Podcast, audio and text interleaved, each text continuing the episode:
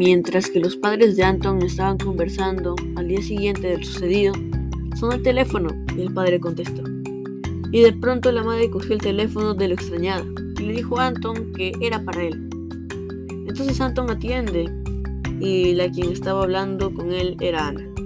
Y ella le dijo a Anton que si podía ir a su casa para contarle a él una auténtica historia de amor de vampiros. Y Anton le dijo que es mejor mañana a las 9 de la noche. Y luego se despidieron y colgó. Después sus padres le preguntaron, ¿por qué no has invitado a Ana ni a Rudy? Pero Anton dijo que no le había pasado por la cabeza. Luego los padres se comenzaron a reír porque Anton seguía contando cosas fantasiosas acerca de vampiros. Indignado, se marchó.